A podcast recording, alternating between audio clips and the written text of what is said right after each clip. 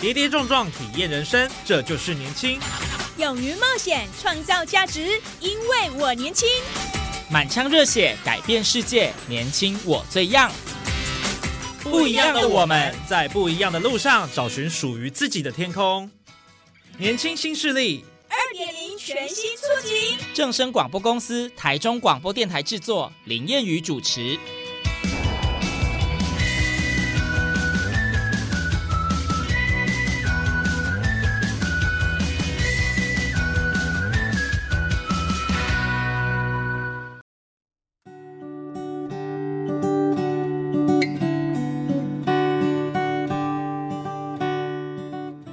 听众朋友，大家午安，大家好，欢迎您在礼拜二的中午十二点准时收听，在正声台中二台 M 六七千赫以及网络正声综合台播出的《年轻新势力》，我是烟雨。每一个女孩或许都曾经有过这样的憧憬：穿上流行服饰，带着美美的妆容，在伸展台上展现自我，在镜头前摆出自信动作，就像时尚杂志封面的模特儿一般。您也有模特儿梦吗？今天我们在节目上非常荣幸可以邀请到呃旅发的模特儿蔡新燕，新燕来到我们的节目现场，要跟我们分享她的模特儿的追梦过程。来，欢迎新燕。Hello，大家好，我是新燕，可以叫我燕。燕燕 英燕就是我英文名字，英文名字这样子对这比较好单字这样子对对对，因为外国人这样记也比较好记。哦，确实，哎，对，因为他们面对亚洲人看到亚洲人名字的时候，之前我想要叫新燕，但是对他们来说其实有点难。他们在读的时候，哦，嗯，所以，燕其实是最简单的。嗯，对啊，其实新燕您是呃朝阳科大毕业的，没错，我但是你念的科系蛮特别的，呃，对我我念的是银发产业管理系。跟我现在所做的事情是非常不一样的，哦，对啊，那那时候在学校的求学历程是怎么样子？可以简单跟我们分享。听说你还在图书馆当攻读生，哦，对，其实我当时在选学校的时候，就是我其实很清楚知道自己不太爱读书，但是我知道学历又是一个很重要的部分，嗯，所以我就当时选择夜校的部分，那就是晚上在学校上课，白天就是在学校图书馆打工。了解。哦，所以你为什么会选云管系啊？嗯、因为我把我最喜欢的系全部都填上去，然后银管系是我的第三个志愿。嗯，对那时候我第一个我记得好像是企业管理，第二个好像休闲管理，然后第三个就是英法产业管理系。哦对我想说应该都是管理，所以应该就是它是雷同的。但是后来读了之后才发现，哎，其实很不一样。哦，对对对，那在银管系的这个课程当中，你有没有什么比较印象深刻的？哎，其实蛮多的，因为我们这堂课，嗯、我们这个科系要学的东西是非常的多，除了生老病死都是我们这个科系会接触到的。那像我们有科系是需要写那个遗嘱的，教我们如何写遗嘱，还有教我们如何分配自己的财产。假如我们要就是离开了，我们可以提前先预备这些东西。就是它是一个课程教导我们先做这件事情，我觉得现在蛮好。其实有慢慢有一些人知道说要先立遗嘱这件事情，才不会导致你突然过世了，然后这些东西不知道该怎么处理。对，然后还有我们也有去校外参观，有去参观过灵骨塔，然后也有去嗯、呃住养生村英法族的养生村，哦去体验嗯呃，去体验长者他们自己的生活，然后他们会是怎么度过一整天，然后还有去感受他们在生活会是住在怎么样的环境，对啊，嗯嗯，我学校安排的课程算是很丰富了，当然这个算是长照产业，也是算是现在嗯非常夯的一个部分了、没错哦。但是后来，呃，为什么会转做这个模特儿，然后踏入这个时尚产业？我想应该会有一个因缘际会，那个契机是什么呢？其实从大一的时候我就开始担心自己毕业要做什么，因为嗯我对于未来很迷惘这件事情是非常的担忧，所以我从大一就会开始去尝试做很多的事情，可能会去学乐器啊，学画画啊，或者像我在透过打工的时候，我想要知道自己未来适合做什么事情。嗯然后在学校学的这些东西，我也想要知道我自己适不适合我现在所学的这个产业。所以我也透过在实习大学实习的时候，我可以很清楚的知道，哦，嗯，我很确定我不太适合这个产业，因为它需要很大的耐心跟热忱投入在这个产业。那我觉得在实习的过程当中，我很清楚知道自己目前不太适合在这个产业里，所以我就嗯、在这过程当中我就寻找。那在大四的时候，我就是有透过朋友推荐可以进到模特的嗯、选秀比赛。哦，所以我是透过选秀比赛进入到了模特，对，在大四的时间哦，嗯所以其实你原本是没有想过自己会成为一个职业的 model，、嗯从来没有。那你报名的那个比赛是新丝路模特台湾大赛，嗯，没错没错，他当时是第二届，那你那时候获得前几名？嗯，或者其实他就前十佳，就是前十名，哦就是你前十强了。对 对对前十强，没错没错。哇，那还不错哎，就是第一次有这样的成绩，其实还蛮亮眼的。嗯，对，就是当时就觉得给自己一个突破，让自己可以去挑战不一样的领域。嗯对啊，那后来就踏入这个生涯了吗？对，因为我在透过这一些比赛过程当中，还有一些工作，我发现，哎，自己其实是喜欢这个领域的，因为我觉得这个领域所带给我的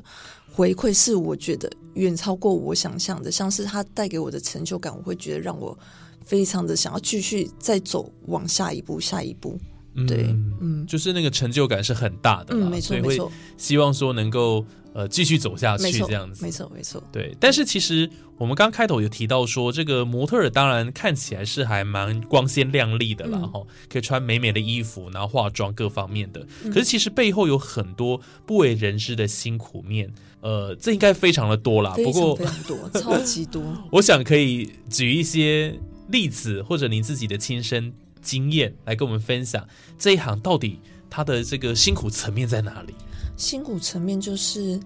我们可能在做一个工作的时候，它其实是可能会经历过很多的试镜，然后是很多的模特要试镜这个工作，然后可能只会选一个或两个的一个名额。嗯，那我就举例，像是时装周好了，时装周它一场秀可能三十四十几个模特，但是会将近好几百位的模特一起试镜这个三四十个名额，然后他亚洲的模特名额可能又会再更少，然后因为他会在一场秀分会有更很多不同的人种，那像是亚洲模特可能会是不到十个或是两三个，嗯像我在这一这次十月的时候有走了一场秀。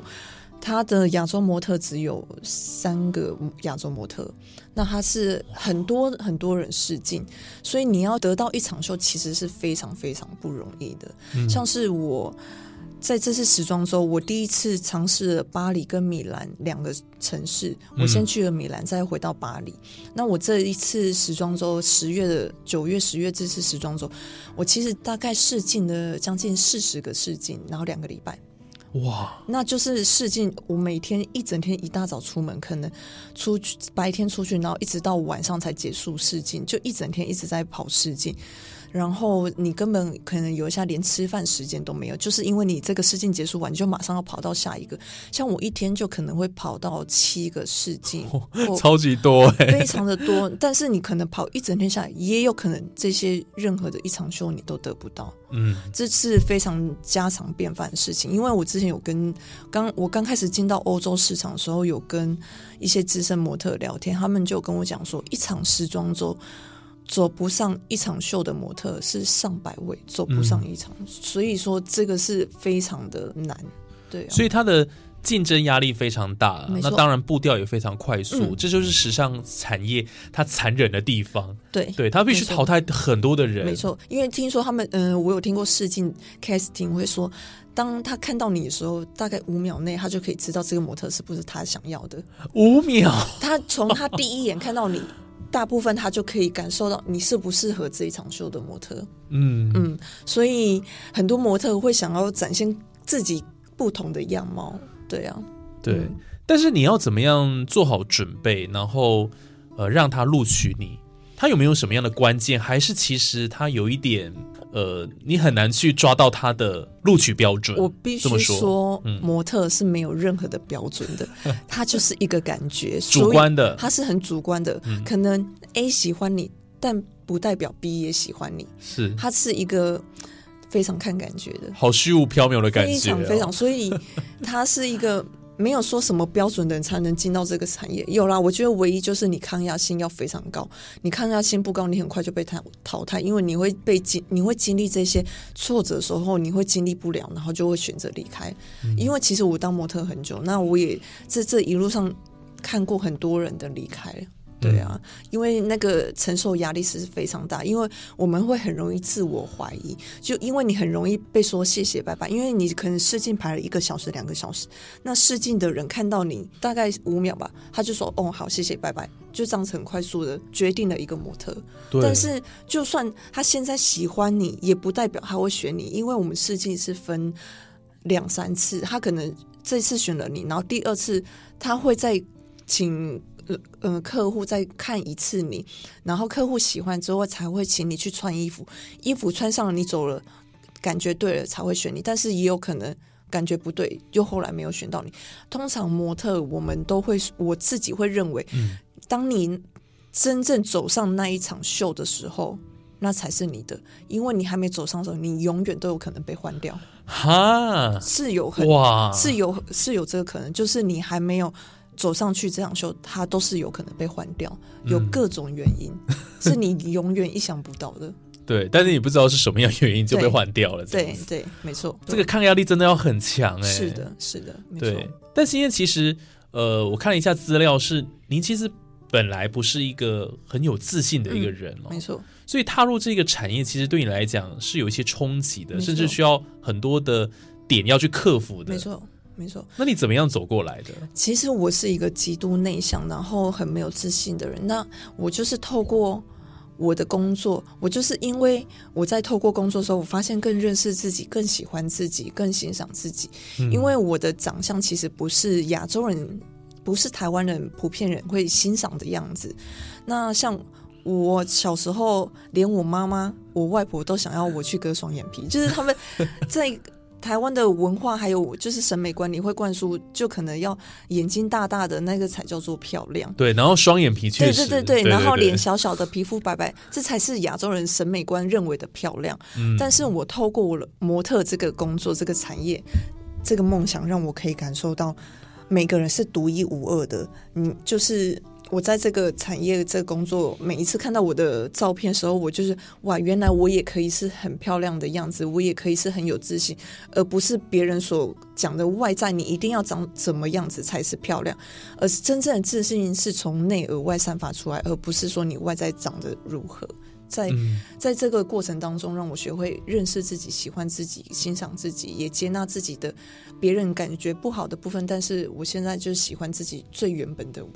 嗯对就透过人生经历才有办法到现在的我。不然，其实我是一个，我连大学四年大学报告我从来没有上台报告过，我都是永远说我要做报告，就是。做 PowerPoint 那一种，因为我不敢上台讲话，我是一个极度不敢表达自己、不敢讲话的人。嗯，对啊，哇，那这是一个很大的反差，嗯因为模特儿他就是需要具备很大的自信心，然后站上台没错，给人群看这样子，然后展现你的魅力。嗯，没错。哇，所以你这个是很大的一个转变跟成长。对，而且我又是一个比较不会 social 的人，所以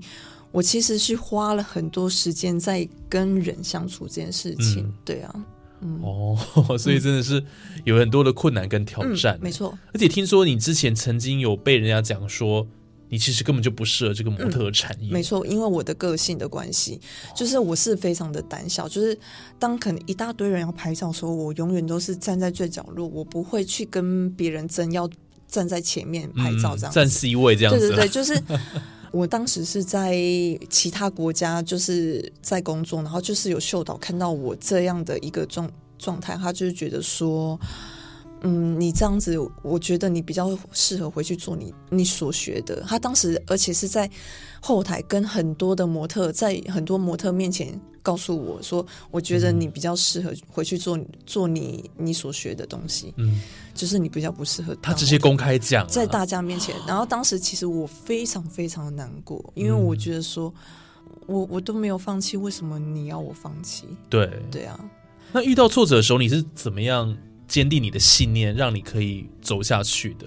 嗯，虽然虽然我遇到这些挫折的时候我会很难过，但是有一下其实我也很容易忘记。哦，但我也会跟我我妈妈嗯去叙述我的想法跟感受，因为其实我妈妈会安慰我，会陪伴我，告诉我就是我是很棒的。那我觉得还有我每一次所工作看到的作品，那个成就感大过于我所遇到的这些挫折，因为我看到我的作品的时候，我觉得过去那些挫折都不算什么。嗯嗯，我所以因为这工作的成就感，让我在面对这些压力的时候，虽然很难过、很痛苦，但是它都不足以让我放弃。嗯，对啊，对啊，我想关关难过关关过啦，嗯就是努力去打败这一些呃别人对你的一个负面的眼光没，错。或者是有一些不同的一些讨论，没关系，我们就是把它做好。嗯，每次当我突破自己的时候，我都会觉得也很有成就感。就是像我去选选择，就是学校要邀请我演讲，其实我知道我第一次一定没有表现很好，但是我觉得我要学着去突破这件事情。当我突破，我就觉得我就会再一次成长。我喜欢再一次成长的自己。嗯，对啊，对，嗯其实这个心燕她之前前一阵子才刚刚到学校，嗯。就是朝阳科大去做这个专题讲座的分享、哦，嗯。分享他走上国际时尚伸展台这一段的梦想之路、哦，其实也获得很多的回响了哈、然后同学也有很多问题嗯，是提问这样子、哦，是没错，欸确实很不容易哦，因为从一个呃算是门外汉，嗯。然后踏进时尚产业，然后到后来能够呃走进这个呃米兰、巴黎、伦敦的时装周，嗯这真的是一个很艰辛的过程哦。没错。对，那到国外闯荡的这个过程当中哦，呃，你觉得自己最大的一个呃收获是什么？我觉得最大的收获是我学会，我会学会为自己表达我要的东西，嗯因为在台湾的环境里总是。告诉我们，就是安静的做好你该做的事情。上面叫你做什么，你就做好，你不可以有太多的想法跟意见。嗯，确实，所以这个其实这就是根深蒂固的一些教育跟文化里面，一直这样子带着，就是在我的心里，然后也让我这样子去到国外，就是让我成为一个是一个没有自己想法、没有原则、没有自信，就是我别人叫我做什么，我才知道自己要做什么。嗯但其实内心的我是有自己的想法，只是因为我们的文化让我不敢去表达。那后来我透过在国外好几年的这样生活经历之后，才发现我必须要会为我自己表达我自己的想法跟看法，还有我要为我的权益去，就是去 捍卫它。那在这些过程当中，我觉得是直到今年我才开始会为自己说话，过去的我都还不会，因为我觉得过去。当我没有为我自己说话的时候，其实经纪人他们也不知道我到底在想什么。但我今年开始会为自己说话的时候，今我今今年在国外的时候跟经纪人互动变得更更好了，他们就是会更会在乎我的想法跟感受。那之前在过去的时候，他们比较。不会去在乎我的想法跟感受，就是给我工作，然后就这样子，也不会去想说我在这工作上有有什么不开心的地方，或者有没有什么其他的。对，但是我觉得当我在改变这一件事情的时候，就是开始为自己表达自己想法跟感受。嗯可能有一些比较跟我熟悉的人会觉得说，嗯，我变了，会觉得说我开始有自己的想法，可能会有一些人会觉得我变得比较难搞，因为嗯就是我开始有想法，会比较没那么容易去妥协别人。哦，嗯这件事情就是在台湾还有我在国外，我觉得这是差异还是有点，嗯。有些人还没办法接受，但有些人是觉得这样子是一个好的改变，只是说这样的个性在回到台湾的时候不一定是好的，对啊，哦，嗯，所以这就是不同文化的差异了。对，但是我觉得我我也会鼓励台湾的人要学会有自己的想法跟感受，对，表达自己的想法嗯，，这是很重要的，对啊，对，确实嗯确实。好，那当然，您现在已经走进这个四大时装周的三个了嘛？嗯，对对。对，刚刚有提到，然后所以接下来的目标就是纽约时装周吗？对，纽约时装周其实也是我很想要，其实能走到四大时装周，也就是我的梦想之一。因为能走到四大时装周，其实真的很不容易，它是需要很大的精神跟体力。因为四大时装周，它就是在大概一个月时间，然后每个城市就大概一个礼拜，然后就马上再跳到另外一个城市一个礼拜。那去到纽约，它其实需要再更多厉害的作品，还有你的这个人个性需要再更鲜明，就是你要，我觉得需要一个更成熟的样子去到那里会比较好。对啊，嗯那我觉得我这一年接下来就是会在预备，我接下来再往纽约这一这个地方。好，我相信经验很快就可以达成这个目标了。谢，我也很希望。对啊，对啊，这在我们外人看起来都觉得真的是很不容易的过程哦，尤其到这些国外的知名的时装周，嗯哇，这个很大的殿堂哦，没错没错。然后踏上去，我相信你那时候也会觉得自己完成了一个很大的梦想。对对对，就是，但是它对我来说，它是一个很大梦想，但是它也不是一个完成了就没有，它就是一个，应该也说是其中一个大梦想。对，嗯，没错对，，未来还有很多的这个路要去继续走。没错，没对错，对啊，那其实我们都谈到现在的这个呃时尚产业哈，有一个很重要的名词叫做永续时尚嗯啊。当然，这是因为呃这个相关的服装产业哦，它会带来一些环境的一个破坏了嗯哈。那这个时尚产业它怎么样去实现呃所谓的 SDGs 这样的一个发展目标哦？嗯，现在其实蛮多品牌他们都会使使用一些再生的材质来制作衣服，但是这些衣服它相对的也会单价会比较高，哦就是其实每个品牌他们现在都有在做这件事情。嗯那欧洲其实还有就是他们很盛行穿二手衣服，嗯我也是去到了欧洲才开始哦，有一些人介绍，然后我开始会去逛二手店，然后去发现，哎，其实欧洲很多年轻人都很喜欢去逛二手店，然后搭配衣服。其实对他们来说，搭配衣服能有自己的风格，比你买名牌还来得更重要。哦这其实对我来说，我自己也是这样，就是你搭配的好看，比你穿全身名牌还来的更重要。就像是我现在，我现在都是买二手衣比较多，像我现在的衣服跟裤子都是我在二手店买，这件衣服才五欧，才一百多台币，嗯裤子才大概六七。大概六七百台币而已，嗯嗯，就是我觉得衣服穿搭好看比较重要，然后它就是是不是新的或者旧的，我觉得它不是那么的重要。确实哎，对啊，所以现在国际上这些品牌也开始注意到这个部分。对对对，其实已经很多品牌都在做这件事情。嗯然后我也有朋友，他是在英国自己嗯创立一间公司，是属于做只做就是选物店。那他选物店全部都是那些做环保的，他不会进一些不环保的品牌到他的选物店。那他这些选物店，他自己还做了一个 VR，就可以带 VR，然后在网络上去。看这个每间店，就是它是一个现在是一个趋势，对对对对啊这个部分，我想大家都应该来关心了哈毕竟要让我们的这个地球永续哦，哦是这是非常重要的了哈。好，那最后我想节目的尾声哈，也请这个新燕给我们分享，呃，你有没有什么样的建议哈？就是可以给一些想要跟随你的脚步的新人，他们也想要踏入这个模特产业，可能呃会有一些对未来的方向的一个不确定感，嗯。好，或者是说对这个产业不是很了解了，对，有没有一些什么样的建议可以给他们呢？我像我刚开始时的时候，我什么都不了解，然后但是我觉得现在很好，是现在资讯非常的发达，所以你嗯。想要做什么，你就去上网去查，然后你实际去做这件事情，你可以透过你做这件事情当中，你可以知道自己喜欢或者不喜欢。嗯你在遇到挫折的时候，你会不会想要去面对它，或者解决它？如果你想要面对跟解决，那你就是热爱这个行业；那你不想要面对，也不想解决，那表示你不适合这个。产业，就我觉得所有事情都要先去尝试，那你尝试了就会知道自己适合还或者不适合。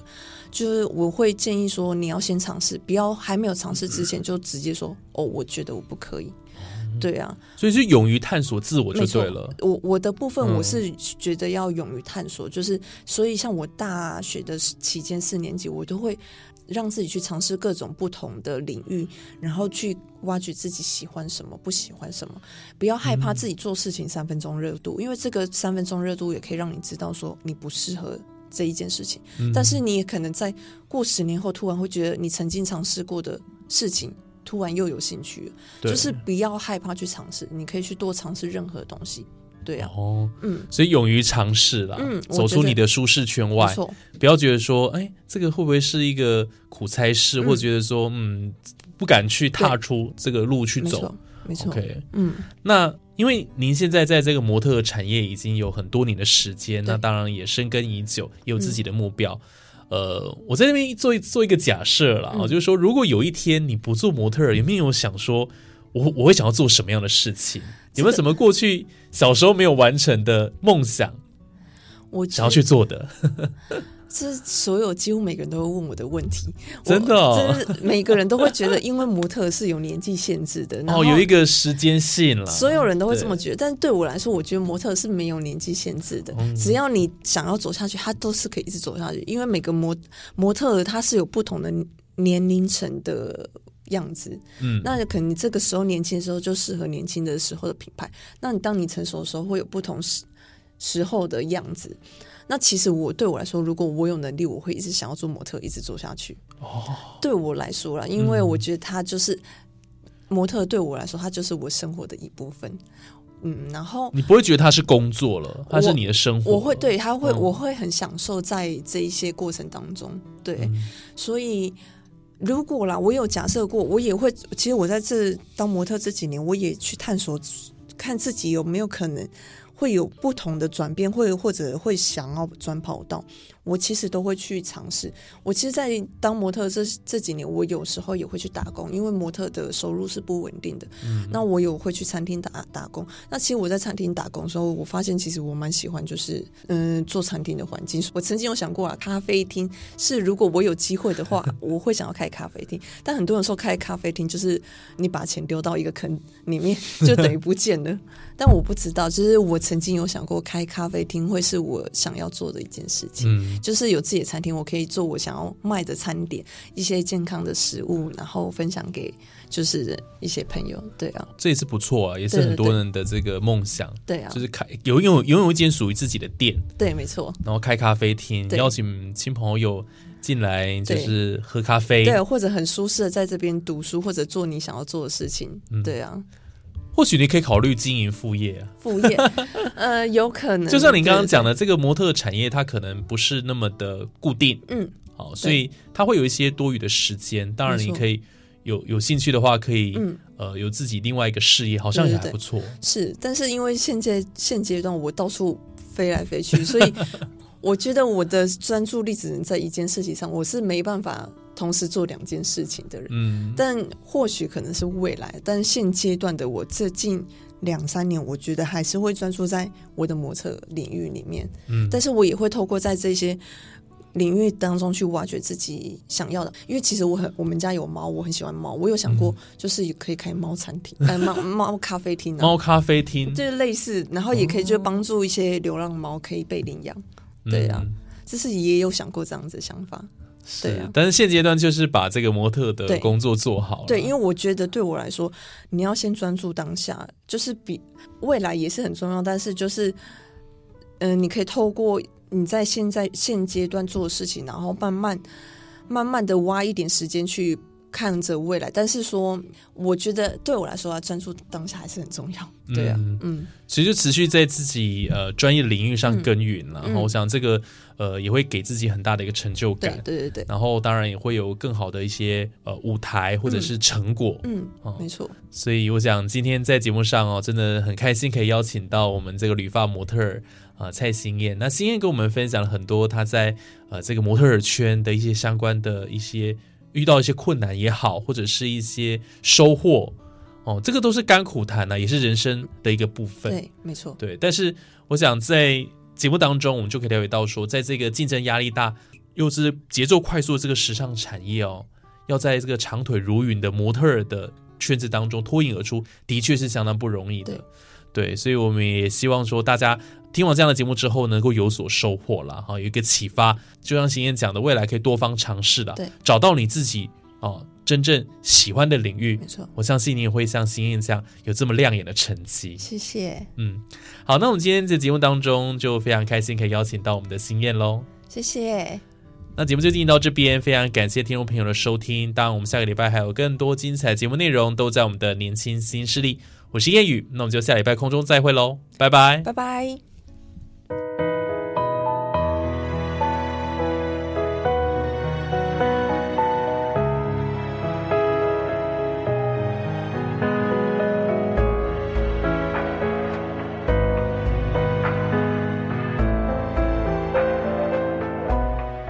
你好啊，是你说的第一句话。你。